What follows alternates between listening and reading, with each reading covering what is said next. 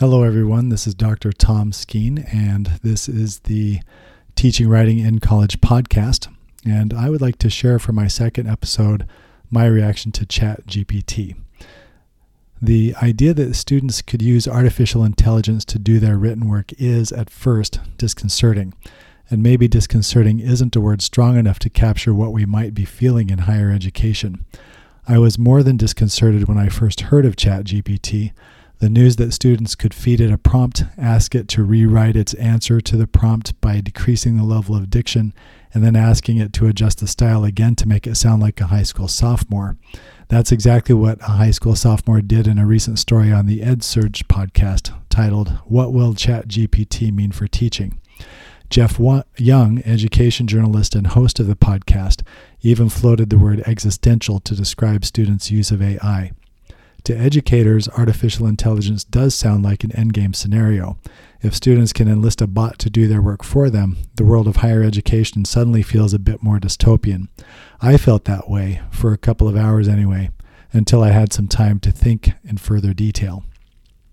I know that concerns about academic dishonesty predate my career by many decades. I have been teaching writing courses for 23 years, but I know that concerns about artificial intelligence are just the latest in a long history of concerns about the integrity of written assignments.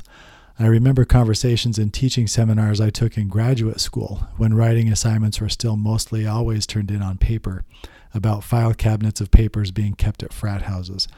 As internet use became more commonplace in the mid to late 1990s, professors began worrying that any student could find material on the web and paste it seamlessly into credit bearing writing assignments without detection. Then came plagiarism checkers to search for matches in student papers with online material. Students responded by rewording an existing paper in sentence by sentence fashion, maybe one that they acquired from a site like Course Hero to slip past detection. And now students have ChatGPT, which doesn't need to be used to write a paper. Students could just use it to reword one, which may mean that the plagiarism checkers will need to adjust for AI. And will we begin using AI to detect papers written by AI? Will plagiarism checkers eventually catch up? That question was asked a few weeks ago also at EdSurge. Perhaps educators will adjust technology to account for artificial intelligence, and maybe students will even help us with that. Edward Tian, a student at Princeton, responded to ChatGPT with GPT-0, which can analyze student papers and advise professors about the likelihood that they were generated with the help of AI, and he got a lot of positive feedback from faculty across the country. I've rehearsed this brief history in detail because it sheds light on an important problem in higher education. Students find ways to do things easier, then educators adjust. Then students adapt. Then educators adjust again.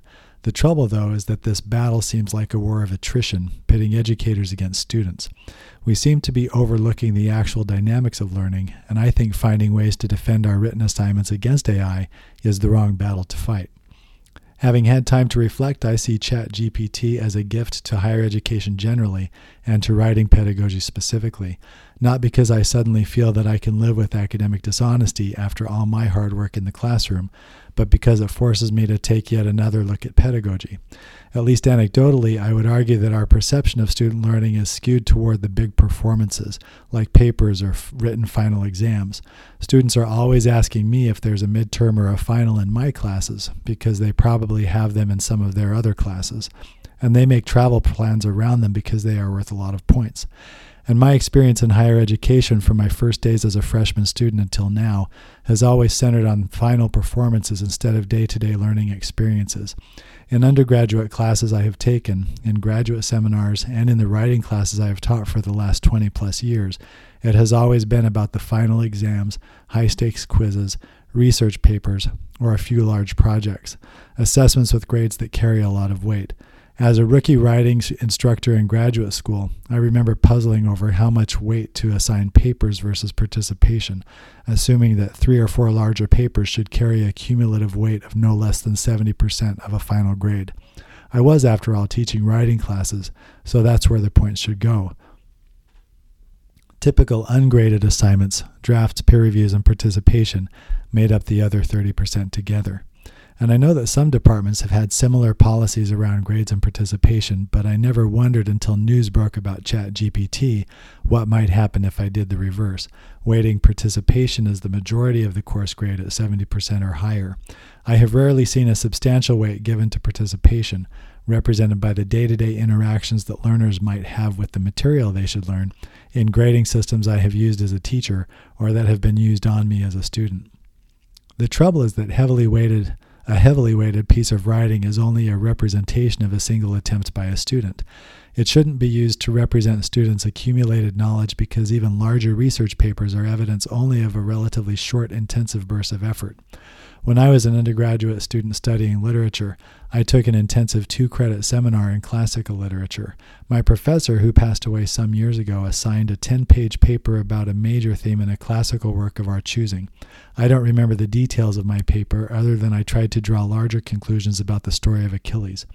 Writing the paper, which was worth most of the credit in the course, was tantamount to cramming for an exam. It took several days to write, but that really wasn't enough time to learn about Achilles. I sure remember the grade, though. It came back with a B, and I remember the feedback at the top next to the grade too much summary. The grade and the feedback are more instructive to me now than they were then. I now remember little to nothing about Achilles, and the professor was probably trying to reward the wrong kind of learning activity. She was jumping to critical thinking by looking for an argument from me, but I was struggling to understand Achilles in the first place. I still needed to work through the story, as well as its potential themes and implications before I could would be able to think critically about it. I needed to practice remembering and comprehension, which was what my mind must have been trying to do through summary. Yet, as it turns out, summarizing was a good or is a good way to learn. Learning over time about Achilles, though, say through an extended reading log coupled with discussions and notes in class, could have helped me get from summary to critical thinking, but both my professor and I assumed I would do that when I wrote the paper. From a cognitive perspective, learning is really about problem solving and finding different means to solve different ends.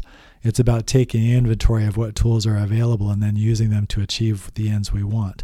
To take writing as an example, in the real world, a lot of writing is used for various ends, and writers will more likely deploy their problem solving f- faculties to turn their writing into the best means possible. One will try to write a competitive, feasible grant proposal if the goal is to help fund a worthy project. By contrast, high stakes graded writing prompts students to try to solve the wrong problem. In the classroom, grading systems make grades a central goal, and they prompt students to deploy problem solving to that end. In heavily weighted writing assignments, a student's problem solving faculties are more likely working on the problem of grades, and grades aren't always earned directly through performance on assignments. We've all had students toward the end of the semester who have asked what they could do to pass the class or get an A for, uh, to turn an A from an A minus to an A. Such questions don't focus on the content of the course. The fact that student the student is approaching us shows that the grade is the end for them and we are the means. If students use artificial intelligence to avoid classwork or achieve a higher grade, AI becomes another means students can use to achieve the high stakes ends we often establish for them. So what should we do? Course grades aren't likely to go away, but we can still use the grading system to lower the stakes on large assignments and reward practice over time instead. There's a lot of research in educational and cognitive psychology that says learning takes place over time through varied practice.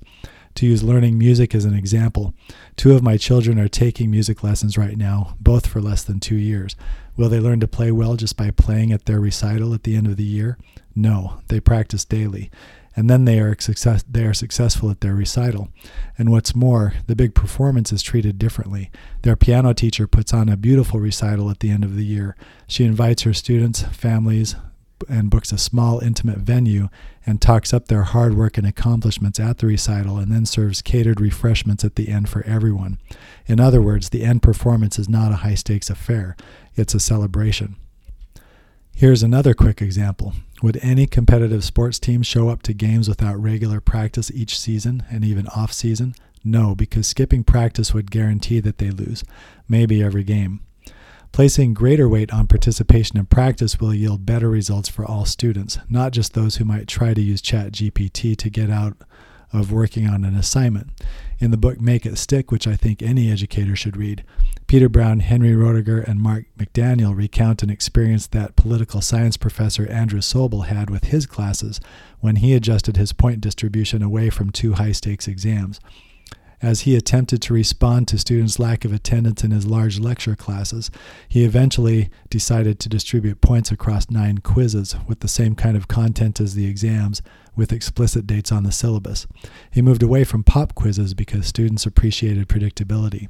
The results? Sobel saw more attendance, higher quality answers on the quiz questions, higher quality discussions in class, and a stronger ability to write about course concepts.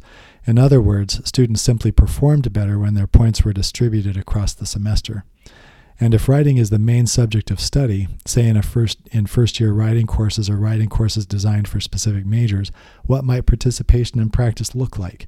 How could one distribute those points away from larger assignments? Here's an example. During my career, I've taught argumentation a lot. Knowing about it is useful for a lot of different kinds of writing and it helps with the hard skills too. I've taught it in two ways. In the first, which I don't do anymore, I often introduced a strategy to students and then had them apply that strategy directly to their larger, heavily weighted assignment. And then I didn't go back to that strategy very much. Students were likely to execute that strategy well because they were in class at the time. I'd see it in their heavily weighted, graded work, and then I would assume they were learning it. Students who participated regularly were more likely to get better grades, and I was happy with that. But conversations with students on a day to day basis proved that they weren't learning. Dr. Skeen, what's this thing about the rule of justice on the study guide? They would ask. So I'd rehearse it with them by telling them about it, remind them to include the strategy in their paper, and leave it at that.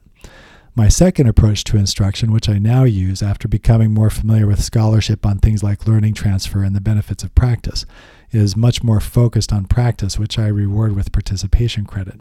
I often introduce a new strategy by connecting it to other strategies and give students an opportunity to use the strategy in a scenario I create. Then I might wait a class period or two and bring it back for practice by interleaving it with something else. In a homework assignment, I might ask them to use the strategy to draft something they'll use later. When they revise, I'll ask them to consider the strategy again. Even when the larger assignment is finished, I'll still bring the strategy back sometimes for a shorter 10 minute practice session, and we might go in depth for a longer period of time later. Periodically, I'll ask them to bring in work from other classes or their jobs so we can see how our writing strategies in our class might apply there. Introducing and bringing back a concept in a crowded lesson plan need not be difficult. James Lang's Small Teaching, another book I think all educators should read, has been a great help as I have thought about how to reintroduce and repractice skills with students. Evidence of their practice and their engagement, their participation, can come in the form of their notes, and I can hand those notes back the next class period. And while they're in class to get their participation credit, I can use strategies they are learning as I talk to them.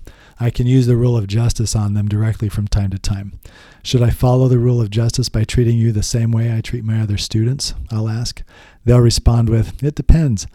I gave them homework for, tu- or for Tuesday, I'll announce. And then they'll argue, Ah, oh, Dr. Skeen, you don't have to put yourself through that. Think of the extra grading you'll have to do. You should spend more time with your kids. But I have to be ethical and fair, I'll say. Then I'll show them I've already posted it on their calendar in the LMS. And they'll remember the rule of justice at the end of the semester because we have practiced it in class periodically, looked at how it might apply in their other classes or beyond, and even put it in front and center in conversation periodically when I introduce upcoming homework. This isn't to say that larger writing projects aren't valuable.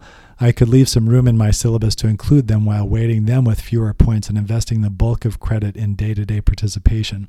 And I can still work on larger projects with students in class, but only as a part of a mix of interleaved participation activities. And as I see their practice in their classwork and homework, which I collect and read, I could could reward them with that. Uh, I could reward that effort with participation credit.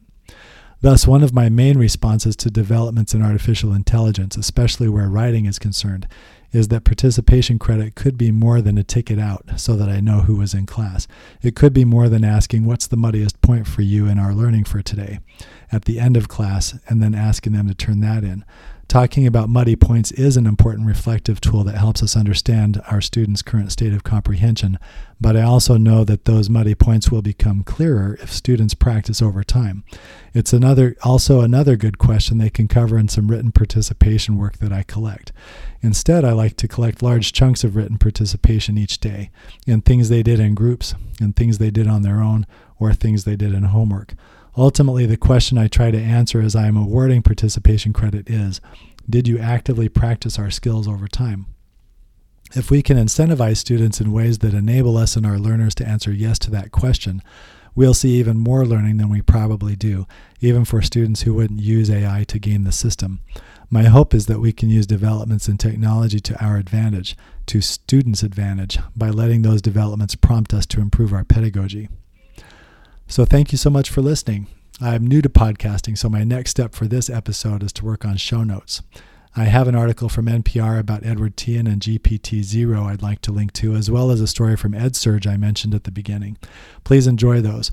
In my next episode, I would like to discuss ways I would assign write assignment prompts to address the challenges artificial intelligence poses to academic integrity while also bringing the focus back to good pedagogy. And in the near future, I could share more details about how I handle participation credit. And of course, in upcoming episodes, I'd like to begin talking about scholarship in writing studies, as well as pedagogical techniques that I find helpful. I hope you'll join me for all of that. See you next time.